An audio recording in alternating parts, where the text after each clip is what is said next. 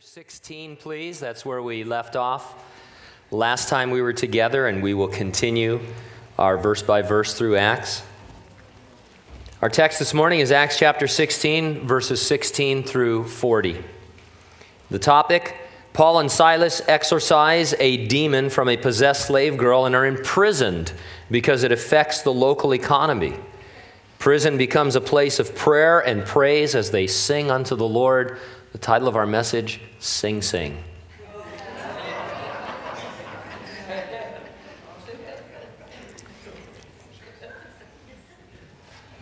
I should just stop while I'm ahead. But anyway, now it happened as we went to prayer that a certain slave girl possessed with a spirit of divination met us, who brought her masters much profit by fortune telling. This girl followed Paul and us and cried out, saying, These men are the servants of the Most High God, who proclaim to us the way of salvation. And this she did for many days. But Paul, greatly annoyed, turned and said to the Spirit, I command you in the name of Jesus Christ to come out of her. And he came out that very hour. But when her masters saw that their hope of profit was gone, they seized Paul and Silas and dragged them to the marketplace to the authorities. And they brought them to the magistrates and said, These men, being Jews, exceedingly trouble our city, and they teach customs which are not lawful for us, being Romans, to receive or observe. Then the multitude rose up together against them, and the magistrates tore off their clothes and commanded them to be beaten with rods. When they had laid many stripes on them, they threw them into the prison, commanding the jailer to keep them securely. Having received such a charge, he put them into the inner prison and fastened their feet in stocks. But at midnight, Paul and Silas were praying and singing hymns to God, and the prisoners were listening to them. Suddenly there was a great earthquake, so that the foundations of the prison were shaken. And immediately all the doors were opened, and everyone's chains were loosed. And the keeper of the prison, awaking from sleep and seeing that the prison doors were open, supposing the prisoners had fled, drew his sword and was about to kill himself. But Paul called with a loud voice, saying, Do yourself no harm, for we are all here. Then he called for a light, ran in, and fell down trembling before Paul and Silas. And he brought them out and said, Sirs, what must I do to be saved? So they said, Believe on the Lord Jesus Christ, and you will be saved you and your household. Then they spoke the word of the Lord to him and to all who were in his house. And he took them the same hour of night and washed their stripes. And immediately he and all his family were baptized. Now, when he had brought them into his house, he set food before them, and he rejoiced, having believed in God with all his household. And when it was day, the magistrates sent the officer, saying, Let those men go. So the keeper of the prison reported these words to Paul, saying, The magistrates have sent to let you go. Now therefore depart and go in peace. But Paul said to them, They have beaten us openly, uncondemned Romans, and have thrown us into prison. And now do they put us out secretly? No, indeed. Let them come themselves and get us out. And the officers told these words to the magistrates, and they were afraid when they heard that they were Romans. Then they came and pleaded with them and brought them out and asked them to depart from the city. So they went out of the prison and entered the house of Lydia. And when they had seen the brethren, they encouraged them and departed. Let's pray. Father, guide us through this text. I pray that every insight that you desire us to glean would be picked up by us, that we would approach it, Lord, as if you were speaking to us personally with the authority and the majesty of heaven to uh, encourage and refresh and bless us. We love you. We thank you. In Jesus' name we pray. And everyone said, Amen. Paul's night in jail was the first of nearly four years he would spend either under arrest or incarcerated during his 30 years of preaching the gospel. His frequent stints as a prisoner led him to refer to himself as the prisoner of the Lord. You see that in Ephesians 4 1, for example. Now, the odds are pretty good you won't be incarcerated for Jesus. But what if you started considering yourself the prisoner of the Lord? There are lots of metaphors used to describe your relationship to Jesus Christ. Christians are compared to ambassadors, athletes, builders, stewards, slaves, bondservants, soldiers, and farmers. Each suggests certain essential qualities in your Christian walk. Prisoners should be on that list. There are certain qualities of prison life that are essential if you want to succeed in the Christian life. For example, a prisoner has limited rights. He is dependent upon his jailer for the most basic necessities. His activities are restricted. If you think about it, you'll come up with your own qualities uh, that parallel prisoners and Christians. A couple of things will happen when you start to see yourself as the prisoner of the Lord. We see them in Paul's first imprisonment in Philippi. I'll organize my thoughts around two points. Number one, you set captives free when you see yourself as the prisoner of the Lord. And number two, you set the church forward when you see yourself as the prisoner of the Lord. First of all, in verses 16 through 34, you set captives free when you see yourself as the prisoner of the Lord. Paul always made the most of his incarcerations. The letters to the Colossians, the Ephesians, the Philippians, and to Philemon were all written while Paul was a prisoner.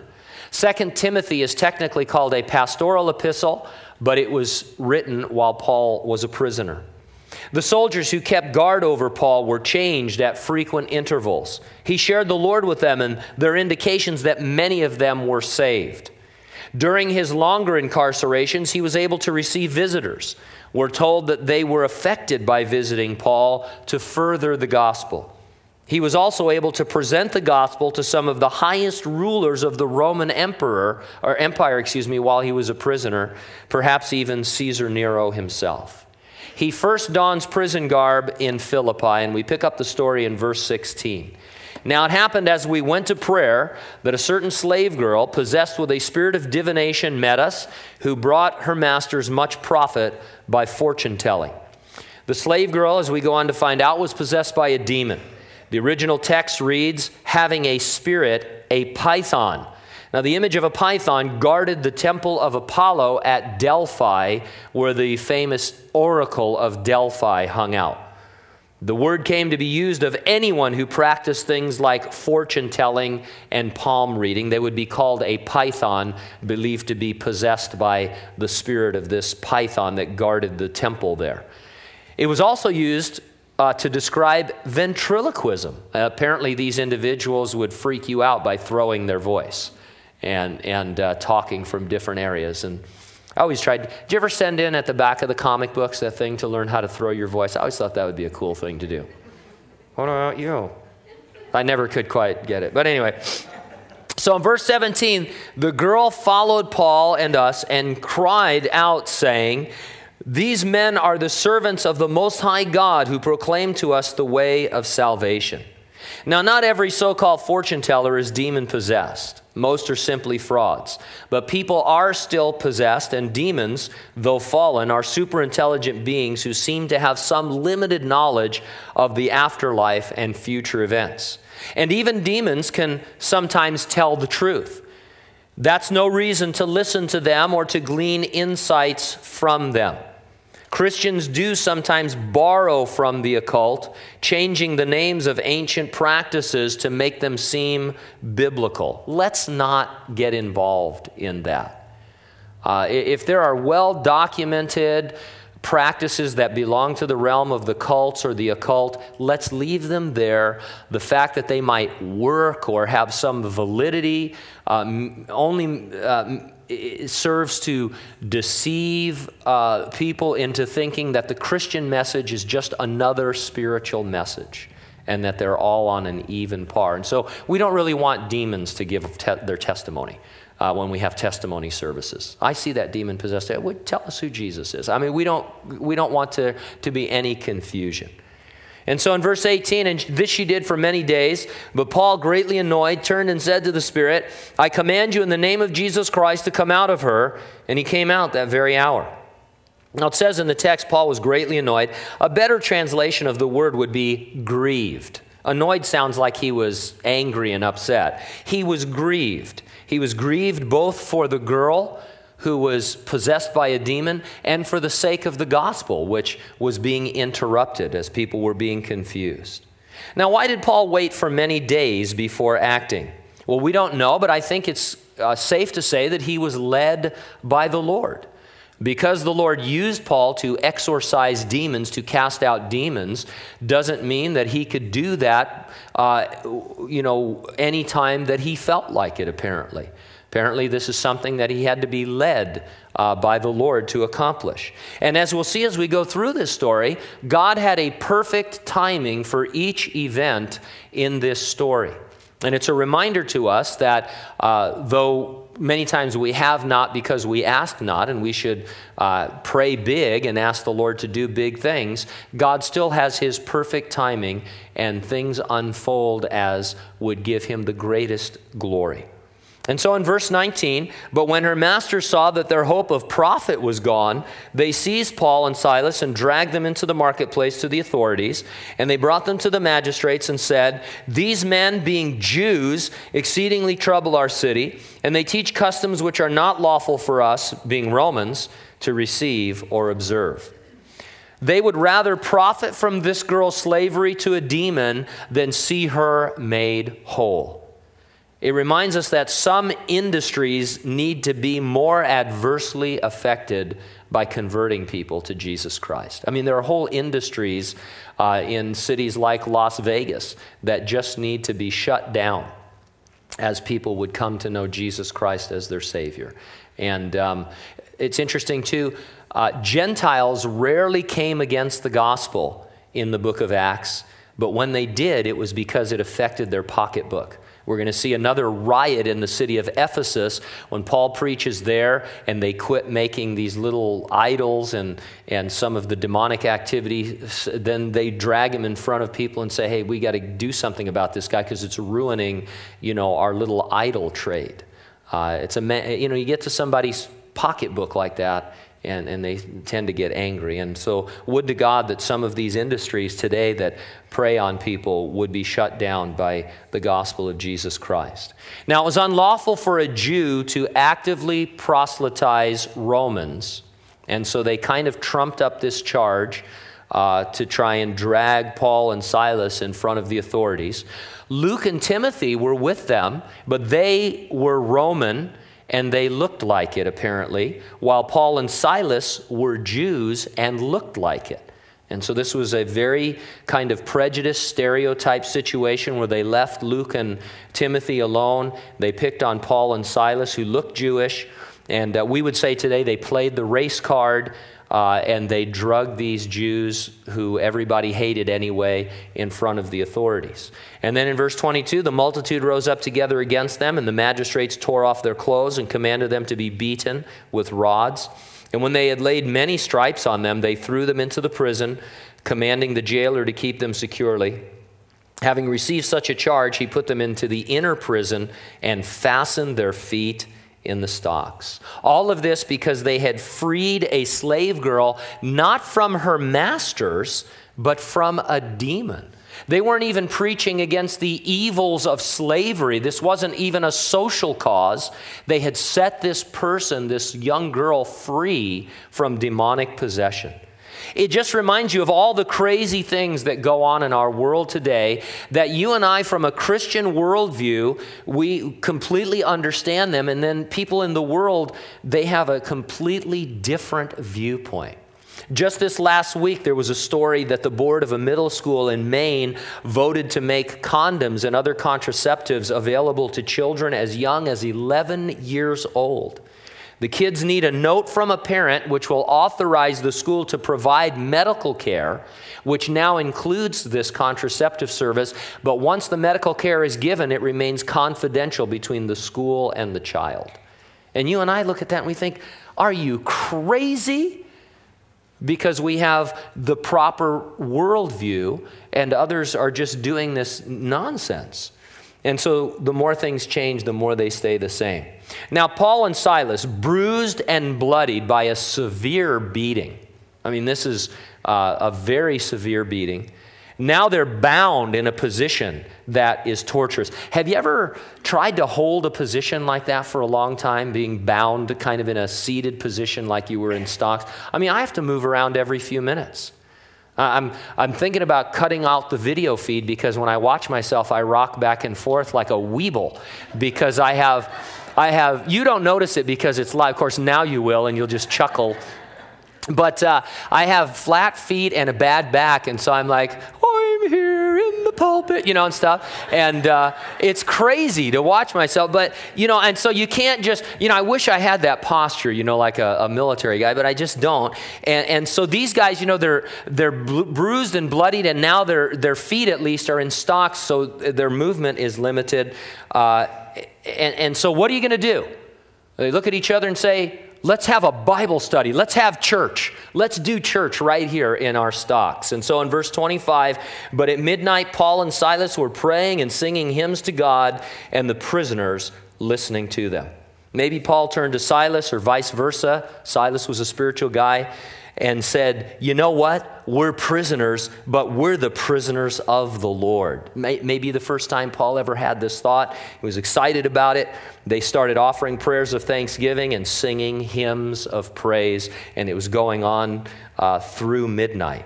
Talk about walking the walk. As the prisoners were listening to them, they understood something was definitely genuine about these new inmates.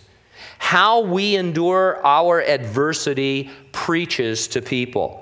We should embrace it as the prisoners of the Lord. Lord, if, you're, if you've brought me to this place, I'm going to embrace it. I'm your prisoner. I'm your athlete. I'm your farmer. I'm your building. I'm your architect. Whatever illustration, whatever metaphor fits, I, Lord, I'm going to embrace that. I'm going to give you prayers of thanksgiving and hymns of praise in through the midnight hour of my suffering. And so in verse 26, suddenly there was a great earthquake, so that the foundations of the prison were shaken, and immediately all the doors were opened, and everyone's change, uh, change, chains, excuse me, were loose. Because I'm trying to stand still now, I can't. I'm like the Sundance kid. I can't talk unless I move. But anyway, all right. How many of you have seen Butch Cassidy and the Sundance Kid? Okay, the three of you. But anyway, one commentator poetically suggested that the prison itself thought the millennium had arrived and was jumping for joy. That certainly the walls of that prison had never had this kind of a, uh, a concert uh, going on before. God sent an earthquake, but it was a very unusual one. We read that the doors were all opened and everyone's chains were loosed, but there was no real damage to the structure because uh, they were able to lock them all back up, and the next day it was business as usual. They didn't, you know, the health department didn't have to come and condemn the prison. Uh, OSHA didn't get sent out or anything. I mean, it was fine. So the earthquake was directed at the doors and the chains. By the way, note in passing that Paul and Silas do not seem to have been praying to be released. They simply rejoiced and left their plight to God. It says in verse 27 the keeper of the prison, awaking from sleep and seeing the prison doors open, supposing the prisoners had fled, drew his sword and was about to kill himself. The Philippian jailer had at some point fallen asleep. Suddenly aroused from slumber and thinking all his prisoners had escaped, he was going to kill himself. That's because a jailer was liable for the security of his prisoners. He would certainly have been executed following their escape, earthquake or not. But Paul called with a loud voice, saying, Do yourself no harm. We are all here. Why did none of them escape? Well, I say Paul took charge of the situation and with God's authority told them to stay put.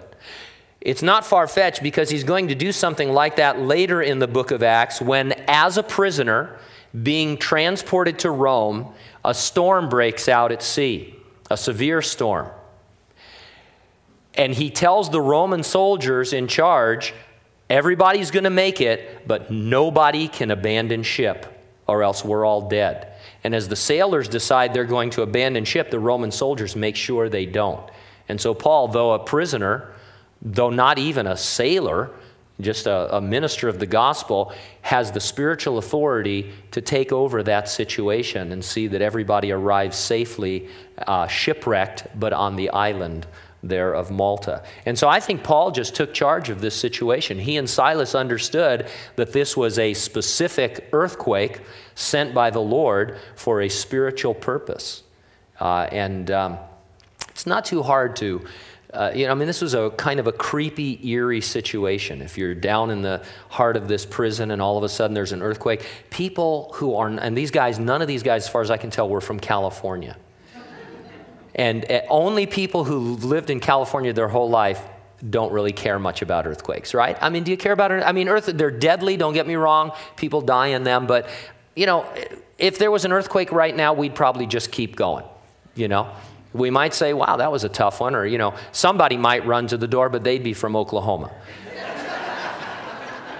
No, really, people from all over the country. I mean, I, I know people who would live on the lip of an active volcano in Hawaii, but if you tell them you're from California, it's earthquake country. We're so freaked out by the earthquakes and stuff, you know. And so, an earthquake, I don't know if this part of the world experienced a lot of earthquakes, but this would have been a really freaky, scary thing. And then when it was over, all you see is that your door is open and your chains are down. And then suddenly, this guy that's been singing all night, singing songs that are probably filled with just beautiful images of God and doctrine and all of those things uh, he starts shouting out orders and say, hey, everybody stay put. Okay, yeah, I'm all for that. You know, I, I don't know what's going on. I'm just going to stay put. And so none of them escaped. In verse 29, then he called for a light, the jailer did, and he ran in and he fell down trembling before Paul and Silas, brought them out and said, Sirs, what must I do to be saved? So they said, Believe on the Lord Jesus Christ, and you will be saved, you and your household. Then they spoke the word of the Lord to him and to all who were in his house. Now, who brought the light? There must have been additional staff. It also contributes to the ambiance of the situation, reminding us that this was a, a dark, dingy situation.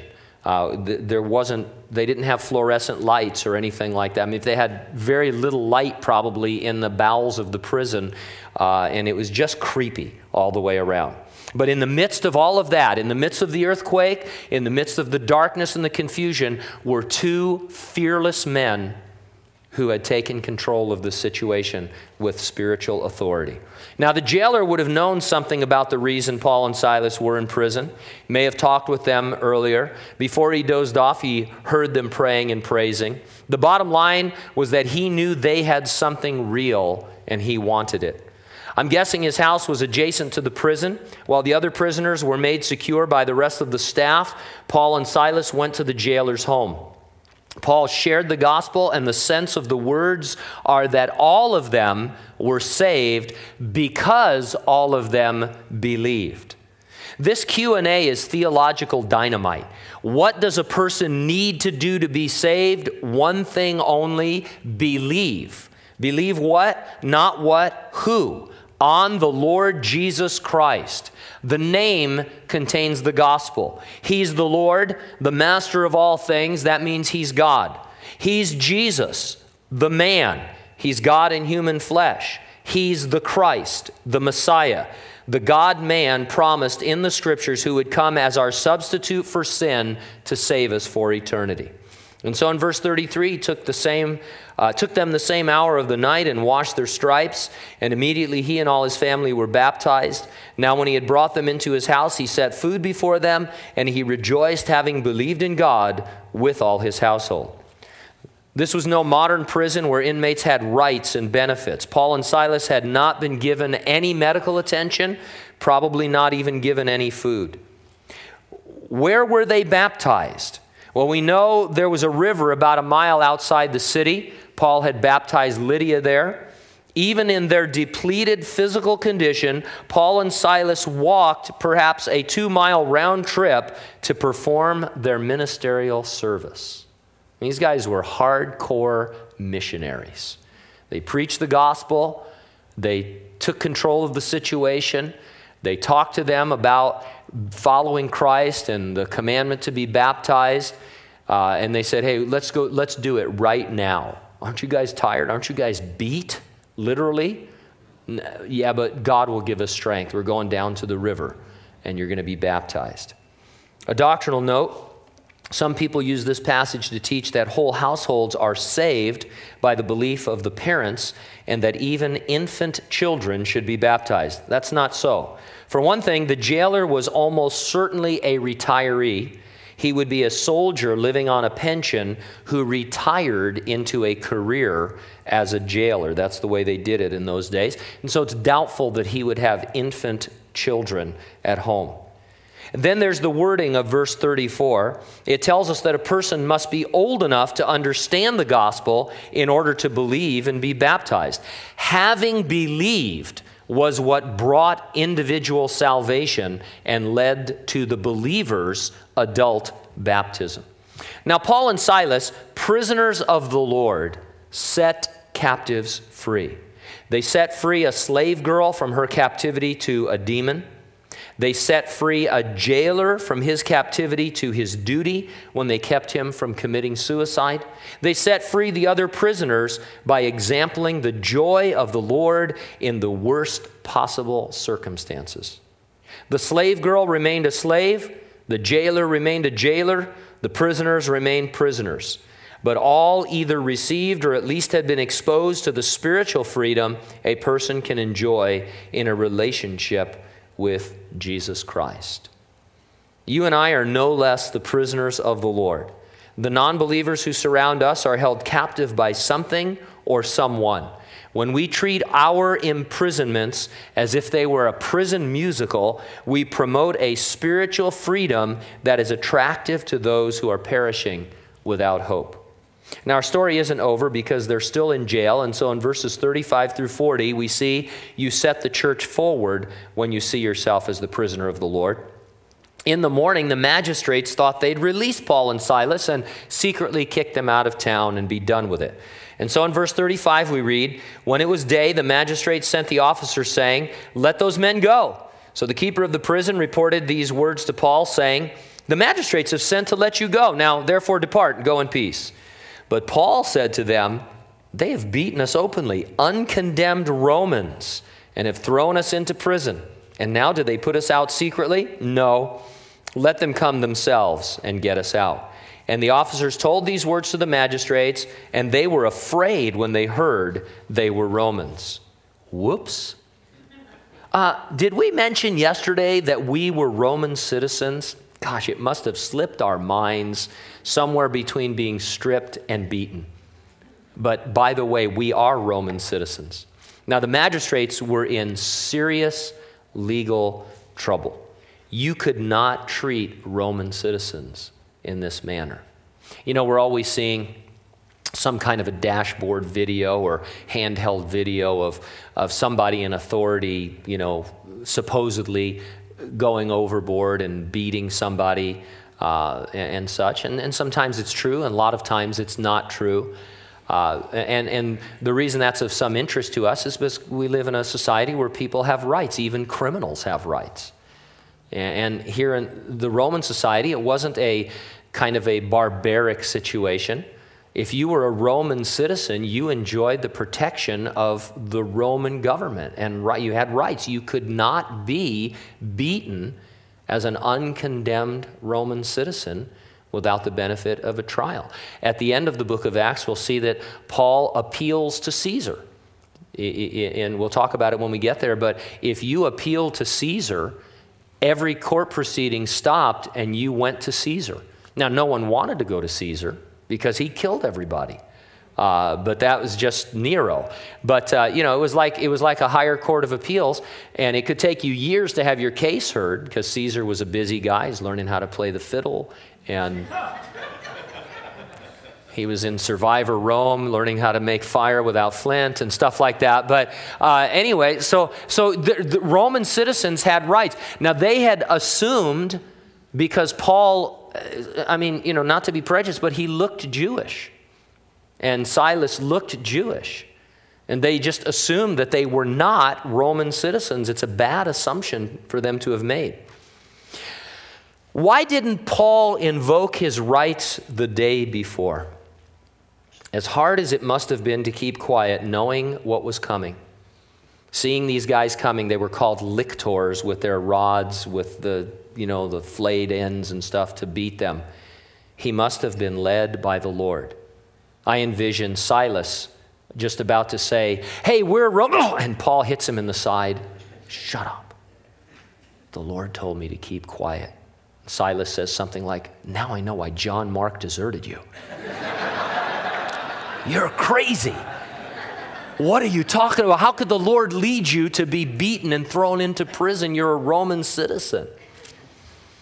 But he kept quiet. They both kept quiet. Luke and Timothy kept quiet.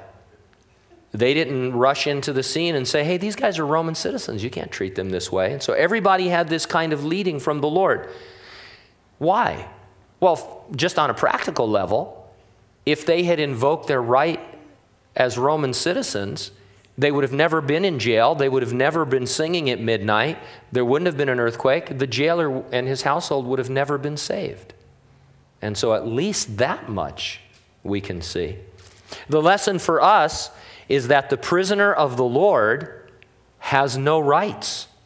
At least he doesn't immediately claim them or claim them for himself. This might be one of the most difficult lessons in the Christian life of an American Christian. The fact that the metaphor here of the prisoner of the Lord means that whatever rights we have, which we enjoy and love as citizens of this great country, we might be asked to abdicate or not claim from time to time for the greater good of the gospel of Jesus Christ. And that's a mind bender. It really is. But it's nonetheless true for uh, than it was back in the first century. And so he doesn't immediately claim his rights, he doesn't claim them for himself. Why does he invoke his rights now, the day after? It certainly wasn't to be vindictive. You see, he doesn't cause any trouble for these magistrates. He doesn't threaten to sue them. He doesn't go on Bill O'Reilly and, you know, with his attorney and talk about what they've done to him or anything like that. He seems to have invoked his rights in order to protect the church and to set believers forward in the city of Philippi. And so in verse 39, they came and pleaded with them and brought them out and asked them to depart from the city. Paul and Silas would still be a source of unrest to those who felt their livelihood threatened. It would be best if they left the city altogether. But at the same time, a public escort by the magistrates out of town would constitute a public apology. It would put the angry mob on notice that Paul and Silas had done nothing wrong, or at least they had been wronged, and they could even bring down trouble from Rome if somebody was to bring this up again. And it would put the believers they left behind in a more protected state. Paul and Silas agreed to leave, but not before visiting the church. verse 40 So they went out of the prison and entered the house of Lydia, and when they had seen the brethren, they encouraged them and departed. Because Paul and Silas were the prisoners of the Lord, they set the church forward before they departed. For one thing, the church would be unmolested by the non believers, at least for a time, for fear of Paul and Silas and what they might do if they brought this case before the Roman government. Secondly, the jailer and his household had been saved and were now members of the young assembly meeting in Lydia's house. And uh, as a corollary to that, now they had a prison ministry uh, because they had access to the prison. It's not out of the question that the slave girl had been saved. Though we cannot be certain because we're not told, it is the usual pattern in the Gospels for a person who has been freed from demonic possession to be saved. Perhaps more than a few of the other prisoners got saved. If there was additional staff working the prison, they too may have gotten saved. Apparently, Luke stayed behind in order to oversee and pastor this young church.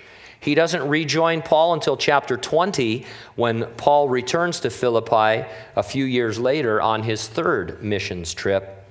And then finally, the believers in Philippi, we read later on, would send repeated financial support to Paul.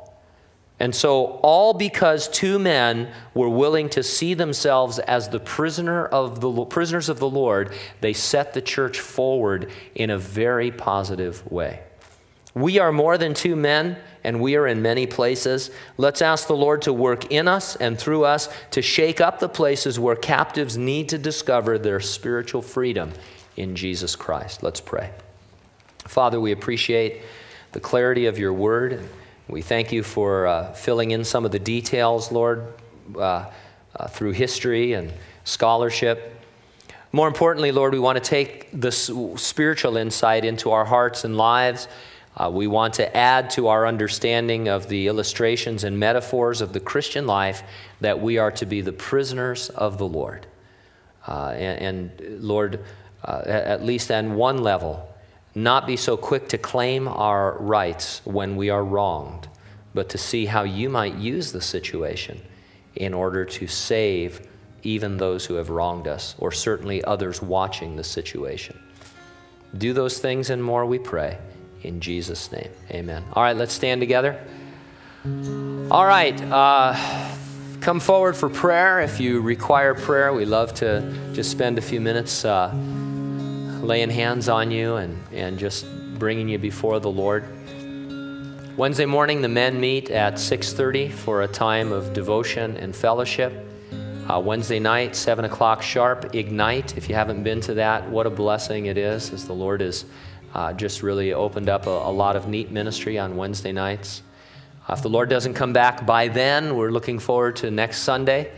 Uh, we'll be here again Sunday morning, of course, and then next Sunday night, the uh, Triple H. Uh, always a fun event. We do need some additional volunteers. Uh, so if you're going to be here and uh, we'd like you to sign up for a 45 minute stint, uh, do it on your bulletin before you leave this morning because we have to get that schedule out this week so we all are organized and know what we're doing. May God bless you and keep you as you consider this and all the other wonderful truths that the Lord is putting in your heart. Get up early tomorrow morning or stay up late tonight and spend some time with the Lord. Uh, read the Word, get a devotional book from the bookstore, or crack one open off of your shelf that you haven't read for a while, and just uh, seek the Lord. Uh, he's seeking you. Seek Him, draw close to Him, and let Him fill your heart with the wonder of His grace and love. Amen.